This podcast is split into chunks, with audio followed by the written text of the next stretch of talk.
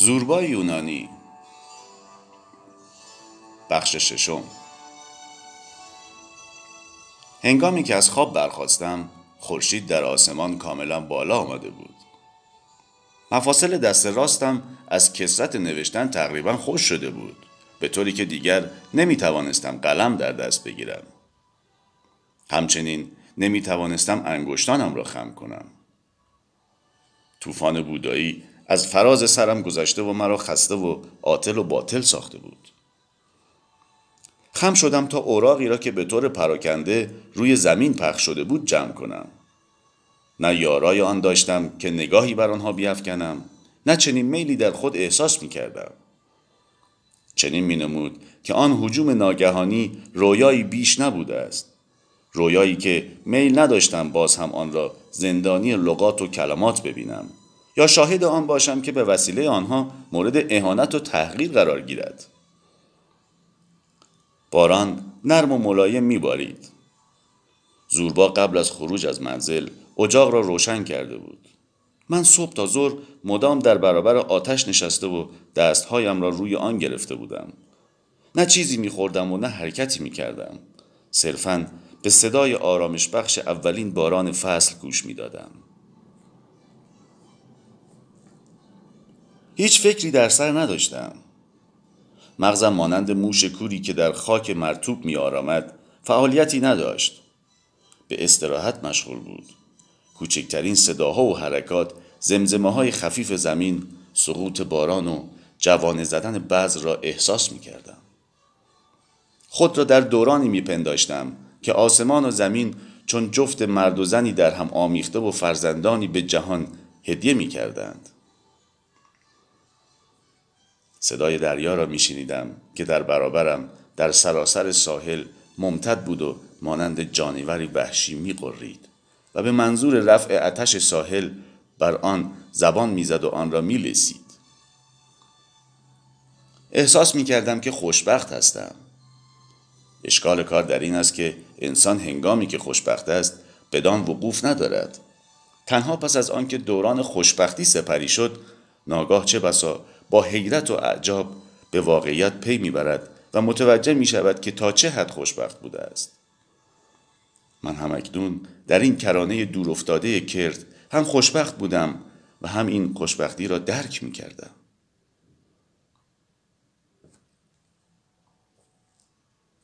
دریای عظیم نیلگون تا سواحل آفریقا ممتد بود. غالبا باد گرمی از سمت جنوب میوزید. این باد لیواس نام دارد و از روی ماسه های گرم سرزمین های حاره دوردست برمیخیزد. بامدادان از دریا بوی خوشی نظیر بوی هندوانه استشمام می شود. زورها مه آن را فرا می گیرد و آرام می شود.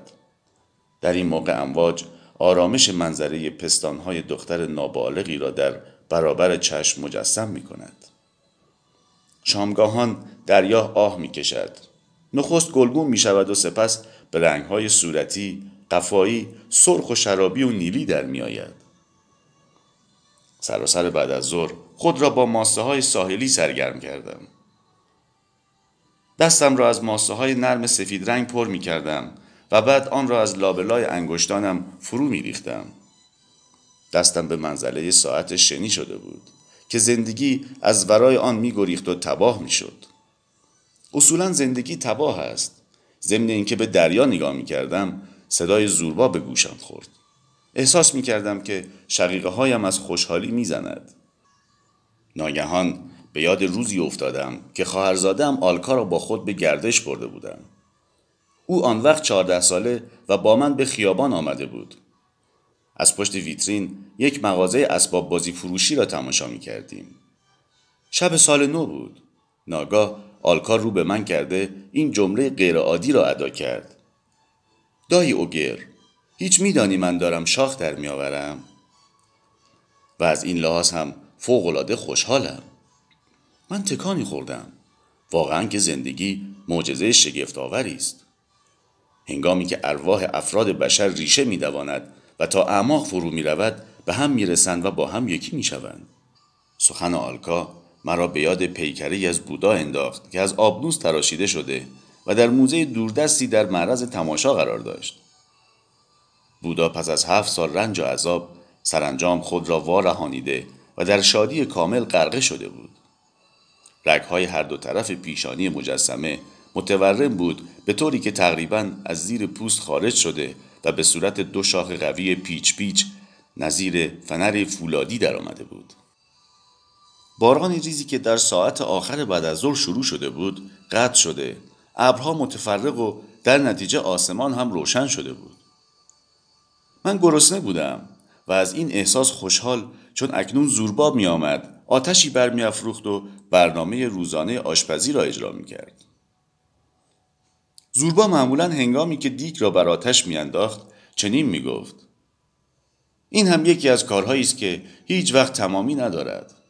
نه فقط زن که خدا لعنتش کند نمی‌گذارد انسان آسوده باشد بلکه غذا خوردن هم دست کمی از آن ندارد برای اولین بار در عمرم در این گوشه جهان احساس می کردم که غذا خوردن هم واقعا لذتی دارد. گروب ها زوربا ما بین دو سنگ آتشی برمیافروخت و پختن غذا را آغاز می کرد. پس از حاضر شدن غذا به خوردن و نوشیدن می پرداختیم. صحبت بالا می گرفت. بالاخره دریافتم که غذا خوردن هم عملی است معنوی. زوربا پس از خاتمه کار روزانه موجودی بود عبوس و بد اخلاق. گرسنگی و تشنگی هم مزید بر علت می‌شد. در سخنانش باستاب این کچخلقی کاملا محسوس بود و من میبایست به زور چند کلمه از دهانش بیرون بکشم. در این لحظات حرکاتش از روی بیمیلی و ناهنجار بود. اما پس از آنکه به قول خود تنور شکم را میتافت ماشین فرسوده و ناتوان بدنش بار دیگر قوت پیدا می کرد. به راه می افتاد دور می گرفت و شروع به کار می کرد. چشمانش درخشان می شد و خاطراتش زنده. پاهایش به صورت بال در می آمد و او را به رقص می داشت. روزی زوربا چنین گفت ارباب به من بگو غذایی که می‌خوری چه می شود تا من هم بگویم چه جور انسانی هستی؟ بعضی اشخاص غذا را تبدیل به چربی و کوت می کنند برخی به کار و نشاط و به طوری که شنیدم گروهی هم به آن ماهیت الهی می دهند ارباب من نه از بهترین افراد این سه دسته هستم نه از بدترین آنها بلکه بینابین قرار دارم. آنچه را که می‌خورم تبدیل به کار و خلق خوش می شود آیا به نظر تو عیبی دارد؟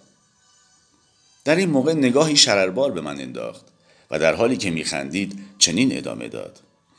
ارباب اما راجع به تو فکر می‌کنم سعی می‌کنی تا آنچه را که می‌خوری ماهیتی الهی پیدا کند. اما از عهده این کار بر نمیایی و همین عدم موفقیت است که تو را آزار می‌دهد و جانت را میکاهد. همان بلایی بر سر تو میآید که بر سر کلاق آمد. زوربا بر سر کلاق چه بلایی آمده؟ آن بینوا هم همواره با وقار و متانت نظیر کلاقی واقعی را می‌رفت. لاکن روزی به فکر افتاد تا راه رفتن کپک را تقلید کند.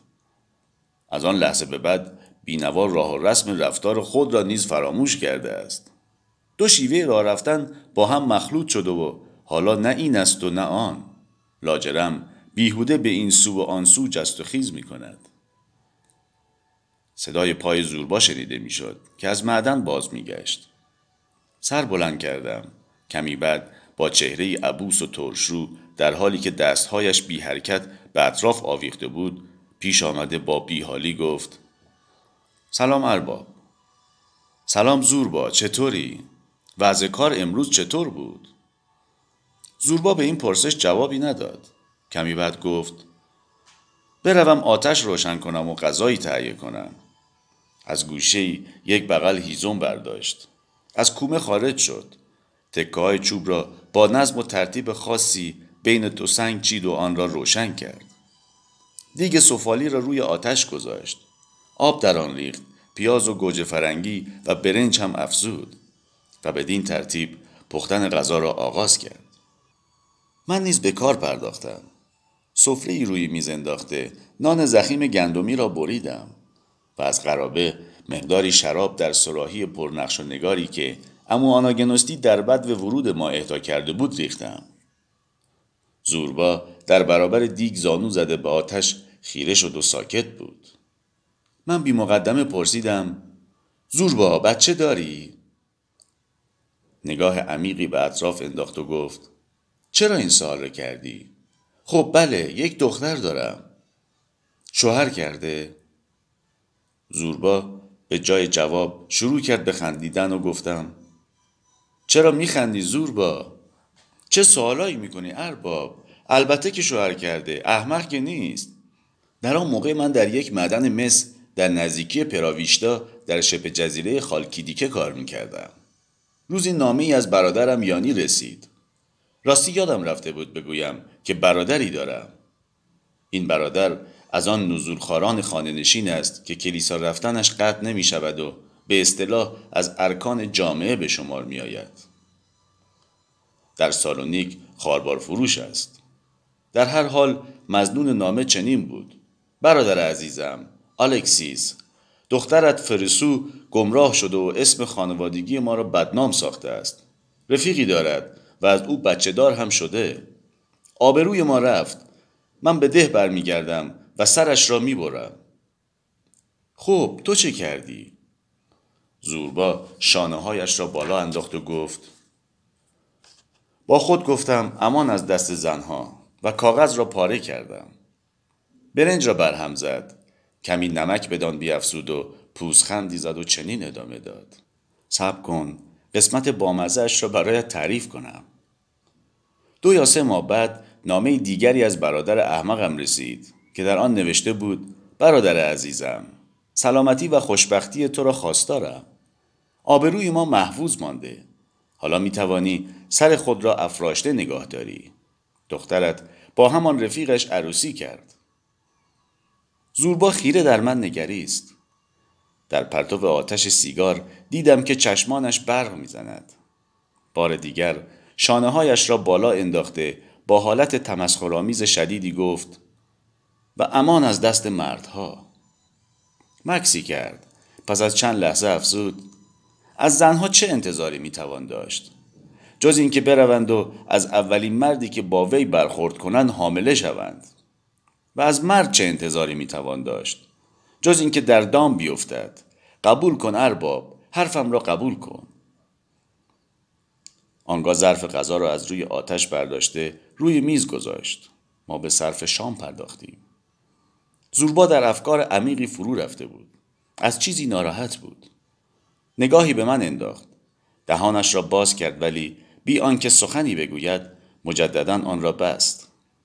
در پرتو چراغ نفتی آثار ناراحتی و استراب را در چشمانش می دیدم. طاقت نیاوردم او را به این حال ببینم. گفتم زوربا مثل اینکه می‌خواهی حرفی بزنی. بگو هرچی می‌خواهی بگو. زود باش جان بکن. حتما بعد از گفتن راحت می‌شوی. زوربا حرفی نزد. مشتی شیم برداشت و آن را با قدرت و قوت هرچه تمامتر از پنجره به خارج پرتاب کرد. گفتمش شنبازی را کنار بگذار حرفت را بزن. زوربا گردن چروکیدهش را دراز کرده. در حالی که با استراب در چشمانم خیره شده بود گفت ارباب به من اعتماد داری؟ بله زوربا. به تو اعتماد دارم. تو هر کاری کنی خطا نخواهی کرد. حتی اگر بخواهی باز هم خطا نخواهی کرد. چطور بگویم؟ تو مانند شیر یا گرگ هستی. رفتار این دو حیوان هیچگاه مثل رفتار گوسفند یا کرخری نخواهد بود. هرگز به تو خیانت نمی کنند و تو زوربا تو هم از فرق سر تا کف پا زوربا هستی. لا غیر. زوربا سری تکان داد و گفت من از پایان مسیری که طی می کنم هیچ خبری ندارم. ولی من خبر دارم. تو ناراحت نباش. مسیرت را بگیر و پیش برو. با صدای بلند گفت ارباب این حرف را تکرار کن تا دل و جرأتی پیدا کنم. مسیرت را بگیر و پیچ برو. چشمان زوربا برقی زد و گفت حالا می توانم حرفم را بزنم. در چند روز اخیر مشغول کشیدن نقشه مهمی بودم. نقشه که به نظر جنون آمیز می آید بگویم راجع به چه؟ لزومی به پرسیدن از من ندارد. ما برای همین کار با هم مشغول صحبت شده ایم. آری برای اینکه نقشه را اجرا کنیم.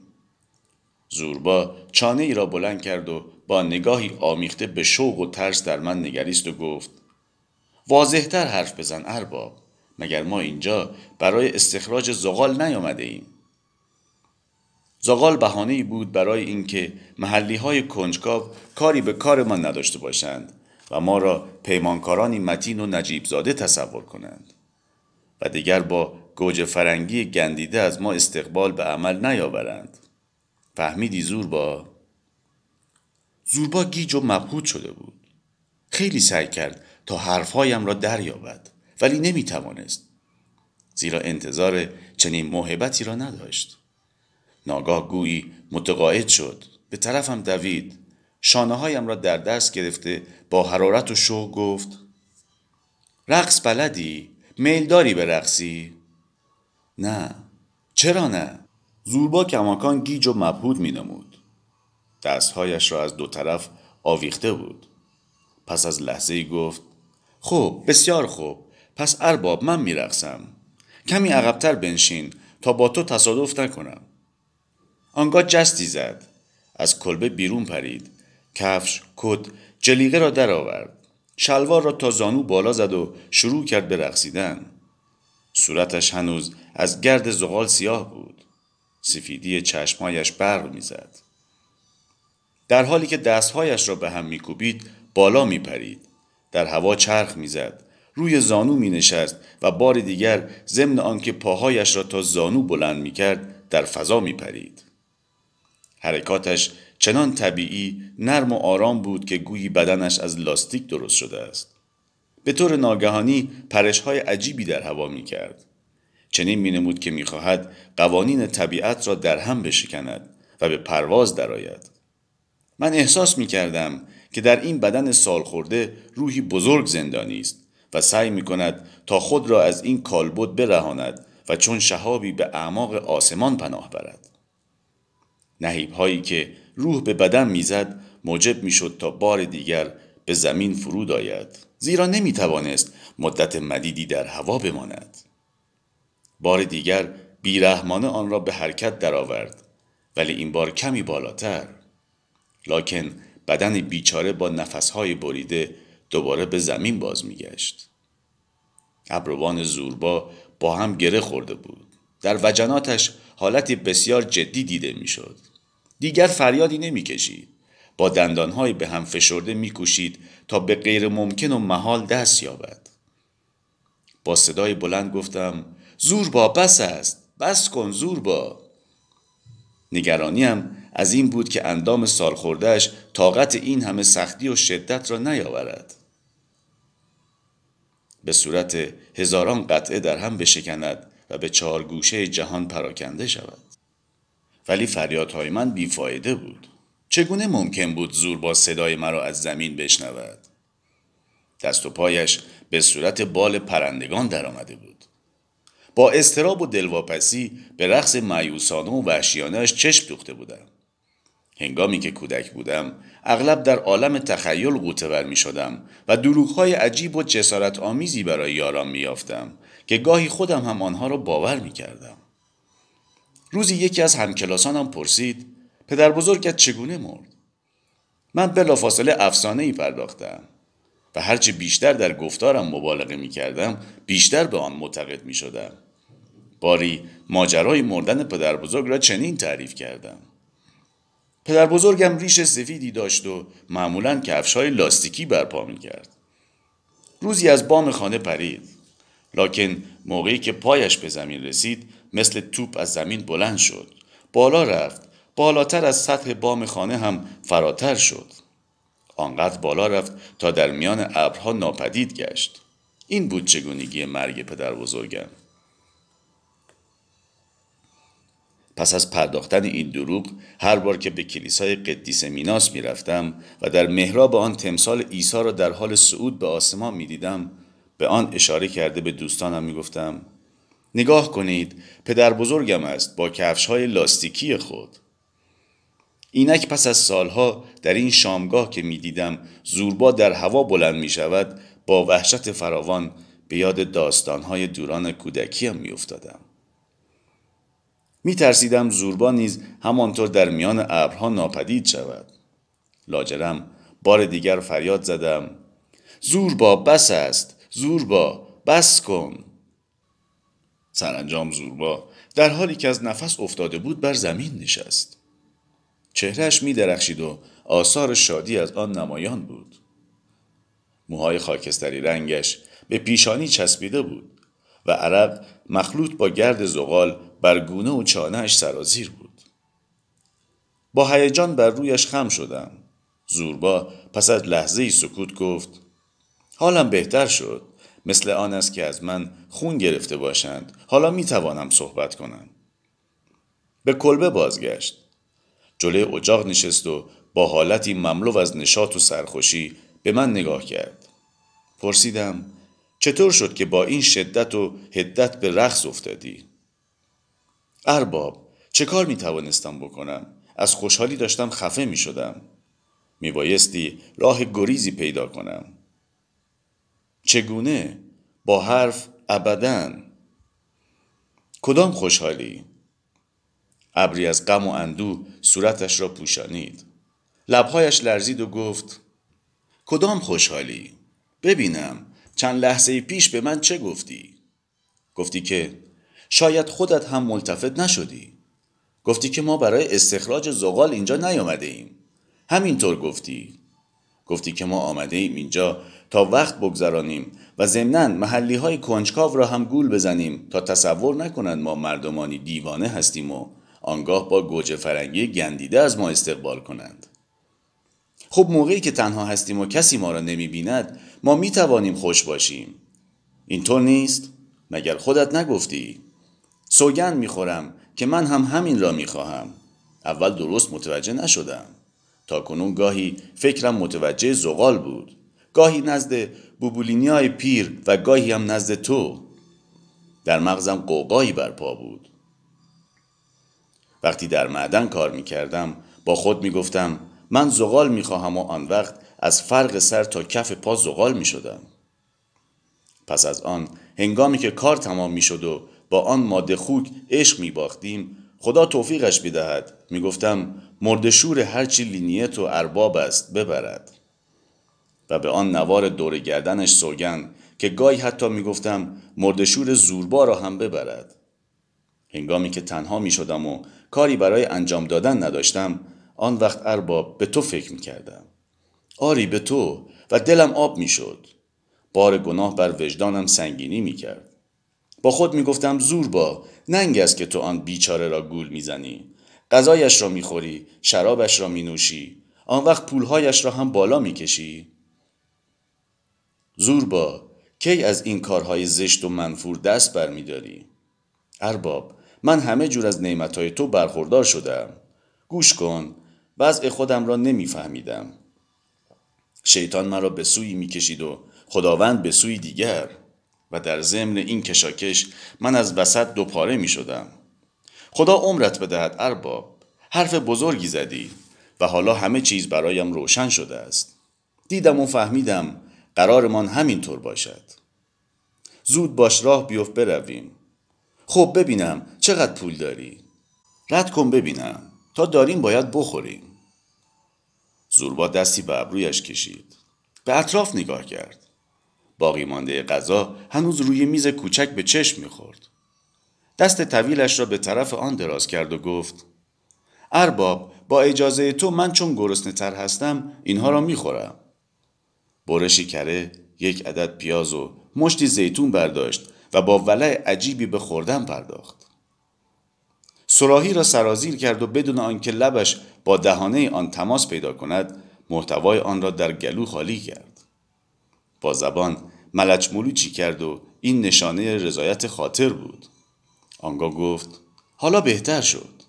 سپس چشمکی به من زد. پرسید چرا نمیخندی؟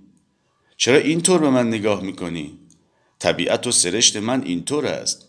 شیطانی در درون من است که نره می‌کشد و من هر چرا که او بگوید انجام می‌دهم.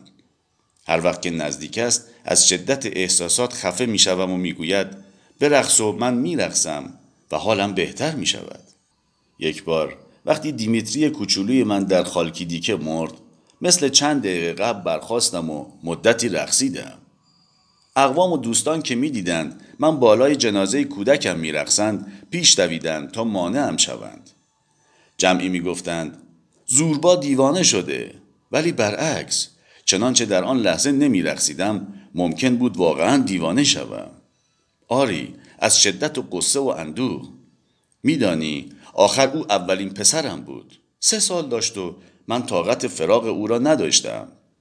ارباب متوجهی چه می‌گویم؟ متوجه یا اینکه اصلا دارم برای خودم حرف می‌زنم؟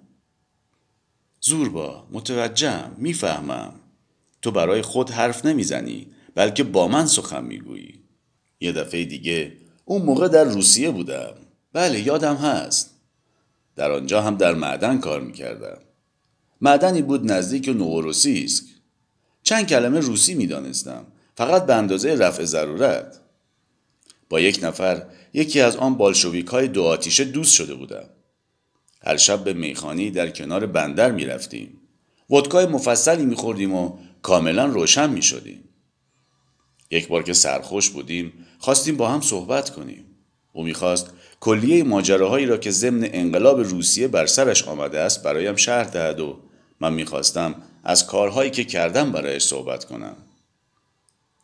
با هم به باد گساری پرداخته بودیم و به همین جهت هم با هم مثل دو برادر شده بودیم.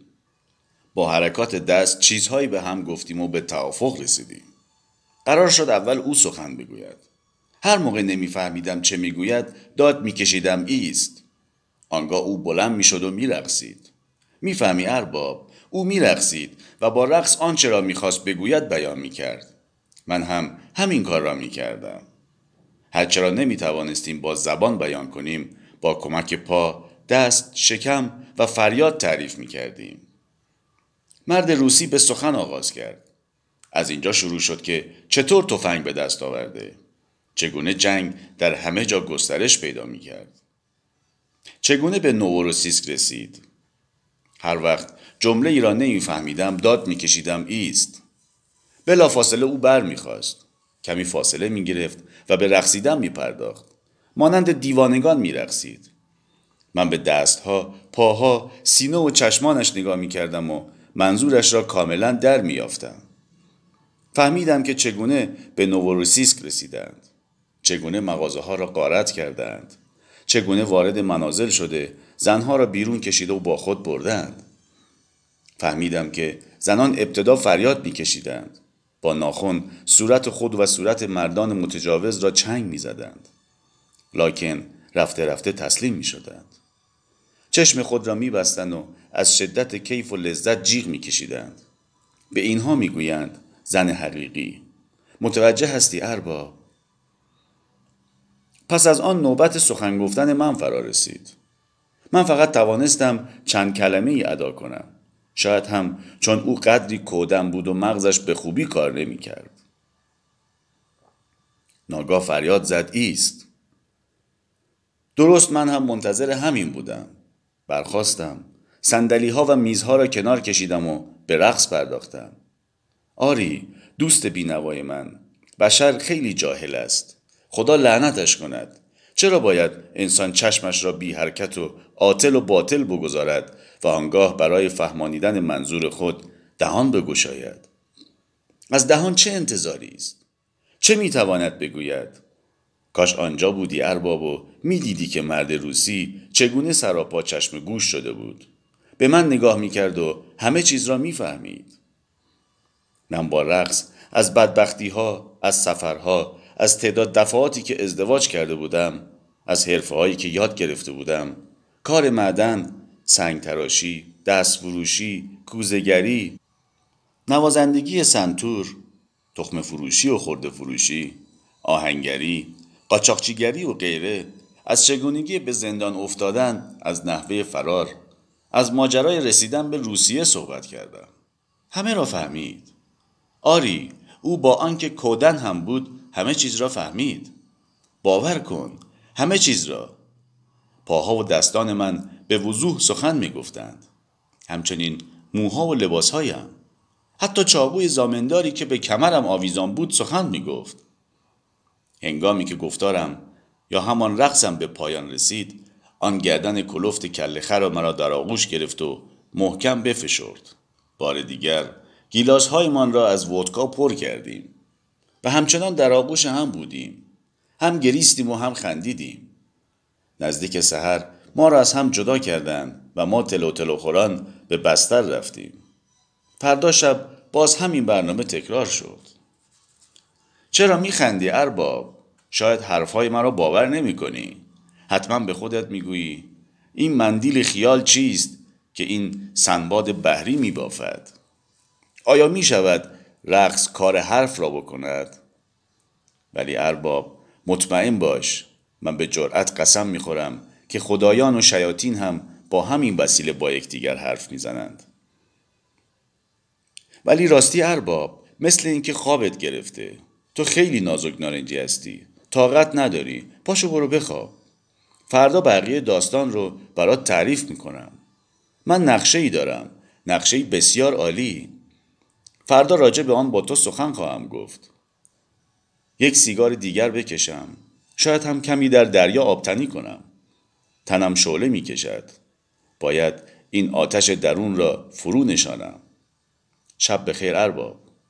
مدتی طول کشید تا خواب مرا در رو بود. فکر می کردم که زندگیم تلف شده.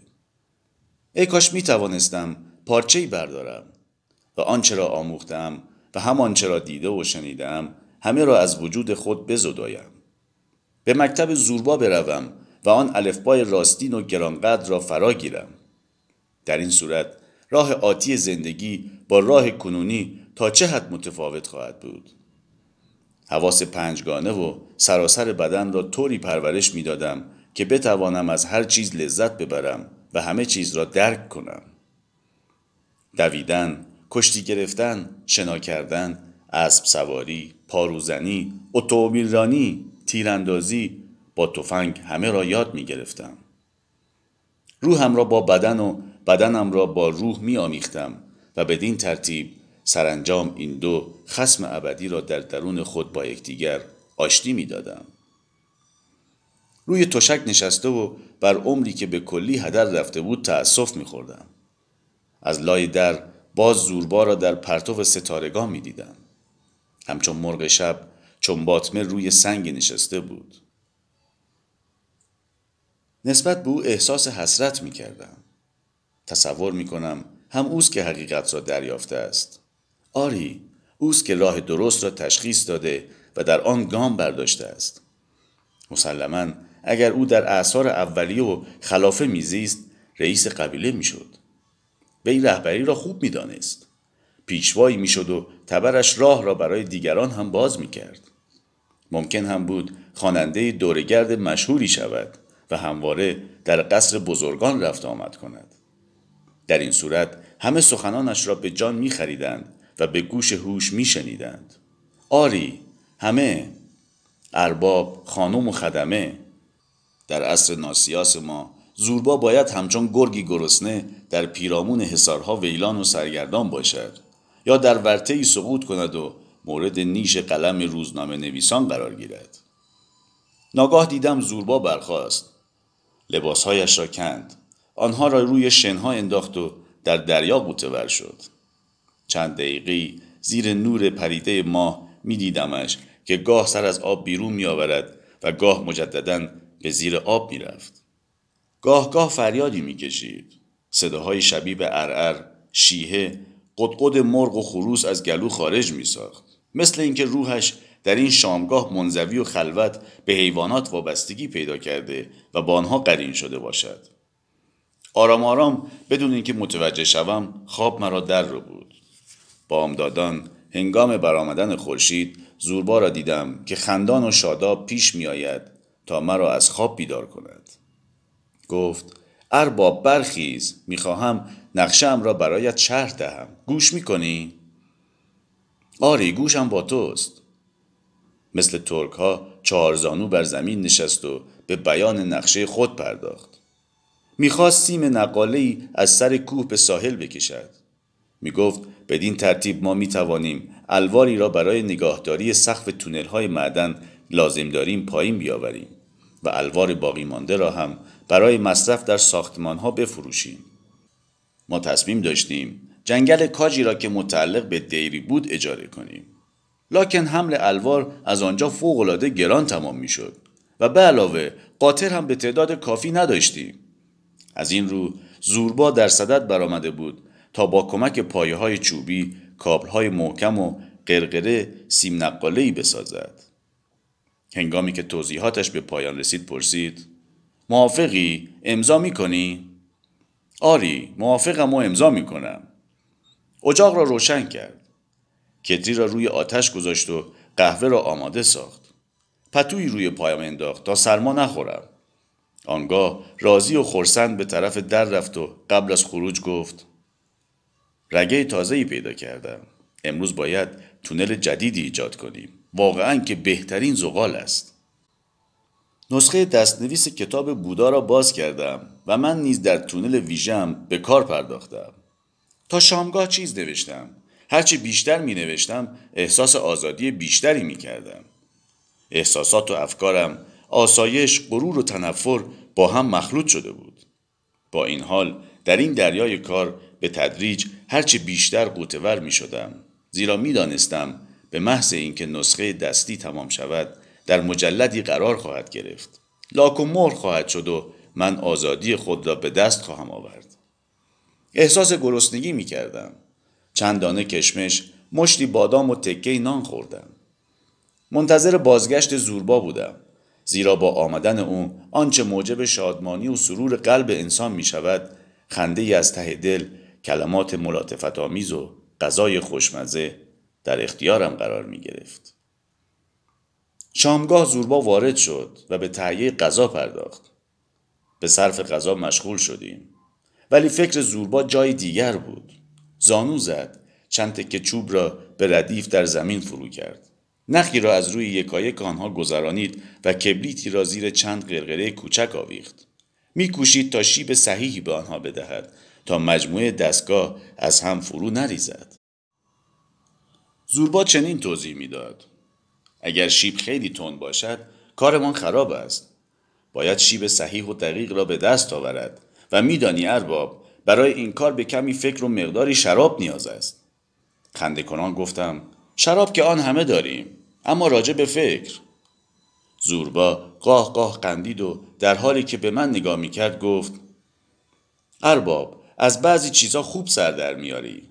سپس بنشست و تا استراحتی کند و سیگاری بکشد. دوباره سر حال آمد و به سخنگویی پرداخت و گفت اگر این سیم نقاله خوب کار کند می توانیم تمامی جنگل را پایین بکشیم. حتی می توانیم کارخانه ای دایر کنیم. الوار دیرک و چوب بس بسازیم و چنانچه موفق شویم در پور قلط خواهیم خورد. نیز می توانیم یک کشتی دارای سه دکل تهیه کرده زندگی را جمع جور کنیم. سنگ پشت سرمان بیاندازیم و دور دنیا به سیر و سیاحت بپردازیم. بر من مسلم بود که در این لحظه زنهای بنادر دوردست شهرها چراغانیها ساختمانهای عظیم ماشینالات و کشتیها در برابر چشم زوربا رژه می رفتند. وی چنین به سخن خود ادامه داد. ارباب می بینی من موهایم سفید شده و دندانهایم رفته رفته لغ می شوند و می افتند. برای من دیگر فرصتی برای اطلاف وقت باقی نمانده. تو جوانی و می توانی باز هم صبر کنی و دندان روی جگر بگذاری. ولی من نمی توانم. به سراحت می گویم که هرچه مسنتر شوم وحشیتر خواهم شد اگر می‌گویند پیری به انسان وقار و متانت میبخشد باور مکن همچنین این را هم باور نکن که وقتی مرگ به سراغ انسان آمد گردنش را دراز می کند و می‌گوید بیا سرم را ببر و قبض روحم کن تا هرچه زودتر به بهشت بروم من هرچه بیشتر عمر کنم یاقیتر می شوم. به هیچ قیمتی حاضر به تسلیم نیستم. من می‌خواهم دنیا را در قبضه خود بگیرم. برخواست و سنتور را از قلاب برداشت و گفت شیطانک بیا اینجا. خاموش و ساکت روی دیوار چه غلطی می‌کنی؟ بگذار صدایت را بشنوم. زوربا همیشه با دقتی عجیب و فوقالعاده و ملایمتی بی سابقه روپوش سنتور را بر می داشت. من هر بار ناظر طرز عملش بودم. چنان به نرمی رفتار می کرد که گویا دارد پوست انجیری را می کند و یا لباس از بدن زنی بیرون می آورد. سنتور را به آهستگی بر زانو گذاشت. روی آن خم شد. سیمها را به نرمی لمس می کرد. گویی می‌خواست در انتخاب آهنگ با آنها مشورت کند و تصمیم بگیرد که چه آهنگی بنوازد. یا مثل اینکه سیمها را نوازش می‌کرد تا از خواب ناز برخیزند. یا چنین مینمود که می‌خواهد سیمها را با زبان خیش بفریبد تا روح سرگشتهاش را که از تنهایی خسته شده بود همراهی کنند. آهنگی را شروع کرد ولی گویی آن را نپسندیدند. نیمه کاره رهایش کرده به نواختن آهنگ دیگری پرداخت. سیمها مثل کسی که رنج می کشد و درد دارد ناله می کردند. چنین می نمود که میل به همکاری با او ندارند. زوربا عقب عقب رفت. به دیوار تکیه داد. ابروانش را که خیس عرق شده بود پاک کرد و در حالی که با حیبت به سنتور نگاه می کرد زیر لب گفت نمی‌خواهد حاضر نیست دلش نمی‌خواهد بار دیگر با دقت فراوان آن را در لفاف مخصوص پیچید مثل این بود که پوزه حیوانی وحشی را میبندد تا مبادا گازش بگیرد. به آهستگی برخاست. سنتور را به دیوار آویخته مجددا زیر لب گفت دلش نمی‌خواهد نمی‌خواهد نباید به زور از آن بخواهم. مجددا بر زمین نشست. چند شاه بلوط را لای خاکستر گرم فرو برد و گیلاس ها را پر از شراب کرد. جامش را سر کشید. جام دوم را هم. شاه بلوطی پوسکنده به من داد و پرسید ارباب آیا تو سر در می آوری؟ من که چیزی نمی‌فهمم. از حد درک من به دور است. مثل این است که همه چیز چوب، سنگ، شرابی که می آشامیم و زمینی که بر آن گام برمیداریم روحی دارد. بله ارباب همه چیز و مطلقا همه چیز. بار دیگر گیلاسش را بلند کرد و گفت به سلامتی تو ارباب. گیلاس خالی را مجددا پر کرد و زیر لب گفت این دنیا همچون عجوزی پیر است. آری عجوزی پیر. چیزی نظیر بوبولینا. من خنده را سر دادم و زوربا چنین به سخن ادامه داد. نخند ارباب نخند. گوش کن ببین چه می‌گویم. این دنیا و این زندگی همچون بوبولینا است. پیر و سال خورده. اینطور نیست؟ اما خالی از لطف و خوبی هم نمی باشد هزاران حیله و نیرنگ به کار می‌زند تا انسان را دیوانه کند. اگر چشم خود را ببندی خیال می‌کنی که یک دختر 20 ساله را در آغوش کشیده ای. قسم می‌خورم که وقتی با او مشغول باشی و چرا خاموش باشد به نظر 20 ساله میآید. بیهوده سعی نکن به من بگویی که خیلی رسیده است. یا اینکه زندگی پرماجرایی داشته و با دریا سالارها ملوانان سربازان روستاییان سیرکبازان کشیشها روحانیون پلیسها معلمین و قاضیها سر و کله داشته و عشق بازی کرده است. خب که چه؟ چه تأثیری دارد؟ او زود فراموش می کند پتیاره عجیبی است. هیچ کدام از معشوقه های گذشتهش را به یاد نمی آورد. مطمئن باش ارباب شوخی نمی کنم. هر بار که به سراغش می روم مانند کبوتری مهربان و دلچسب می شود و همچون بویی پاک و سفید چون یک بچه قمری نوپا از خجالت سرخ می شود. آری خجالت می کشد. در تمام مدتی که با وی هستم بر خود می لرزد. گویی اولین بارش است. ارباب نمیدانی زن چه موجود اسرارآمیزی است اگر هزار مرتبه هم سقوط کند برمیخیزد و هر بار مانند دوشیزهای باکره رفتار می کند لابد خواهی پرسید چرا اینطور است؟ زیرا همه چیز را به زودی فراموش می کند. برای اینکه سر به سرش گذاشته باشم گفتم زور با توتی را به یاد می آوری؟ او همیشه اسمی را بر لب می آورد که اسم تو نیست. مگر هر بار که تصور می‌کنی به آسمان هفتم رسیده ای توتی فریاد نمی‌زند کاناوارو کاناوارو. و هیچ وقت دلت نخواسته است که برخیزی گردن توتی را بگیری و بپیچانی. اکنون وقت آن رسیده است که یادش بدهی فریاد بزند زوربا زوربا در حالی که دستها را روی گوش خود گذاشته بود به صدای بلند گفت ارباب این لاتائلات چیست؟ می‌گویی گردنش را بگیرم و بپیچانم. چرا؟ اتفاقا من از شنیدن اسمی که توتی بر زبان میآورد خوشم میآید. شبها این فاسق پیر او را بالای تخت می‌گذارد آن حیوان شیطان هم چشمان تیزی دارد که در تاریکی هم می‌بیند ما هنوز مشغول نشده ایم که او برنامه خود را با گفتن کاناوارو کاناوارو شروع می کند.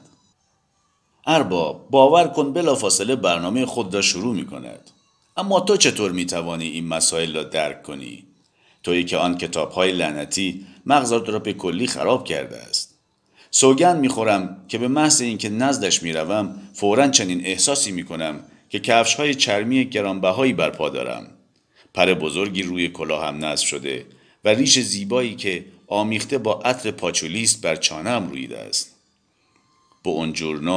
بو ناسرا مانچیات ماکارونی من کاناوروی واقعی می شوم و بر عرشه کشتیم که هزاران گلوله بر آن اصابت کرده است بالا می روم و فرمان می دهم آتش.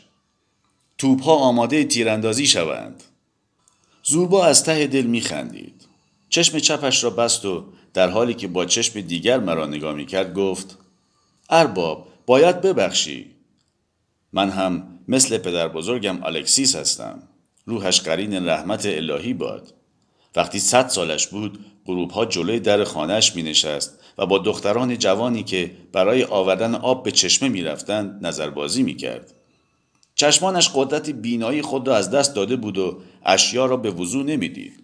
لاجرم یکایک دختران را نزد خود می‌خواند و از روی آهنگ صدا هویت هر یک را تعیین می‌کرد. مثلا می‌گفت ببینم تو کی هستی؟ آیا خنیو نیستی؟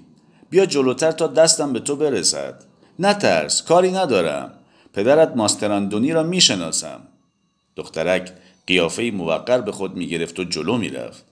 آن وقت پدر بزرگ دستش را بلند می کرد و آهسته و با احساسی لطیف صورت دختر را نوازش می کرد و در این حال اشک از چشمانش سرازیر می شد. روزی از او پرسیدم پدر بزرگ چرا گریه می کنی؟ هیچ فکر نکرده ای که لابد گریه کردن من هم علتی دارد. پسر جان وقتی انسان می بیند مرگش نزدیک است و باید از این همه لذات دنیا دست بکشد و از این همه دختران زیبا دور شود آیا نباید گریه کند؟ زوربا آهی کشید و ادامه داد بیچاره پدر بزرگ چقدر دلم برایش میسوخت. اغلب به خود می‌گفتم آه چه بدبختی عظیمی. ای کاش کلیه زنهای زیبا هم در همان لحظه مرگ من بمیرند. ولی این سلیته ها پس از من به زندگی ادامه خواهند داد.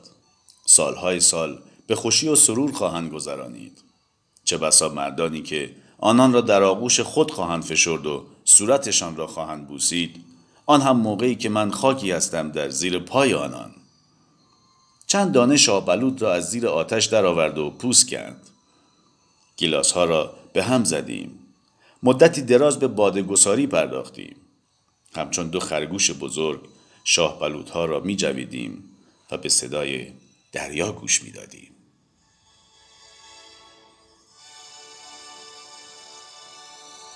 پایان بخش ششم.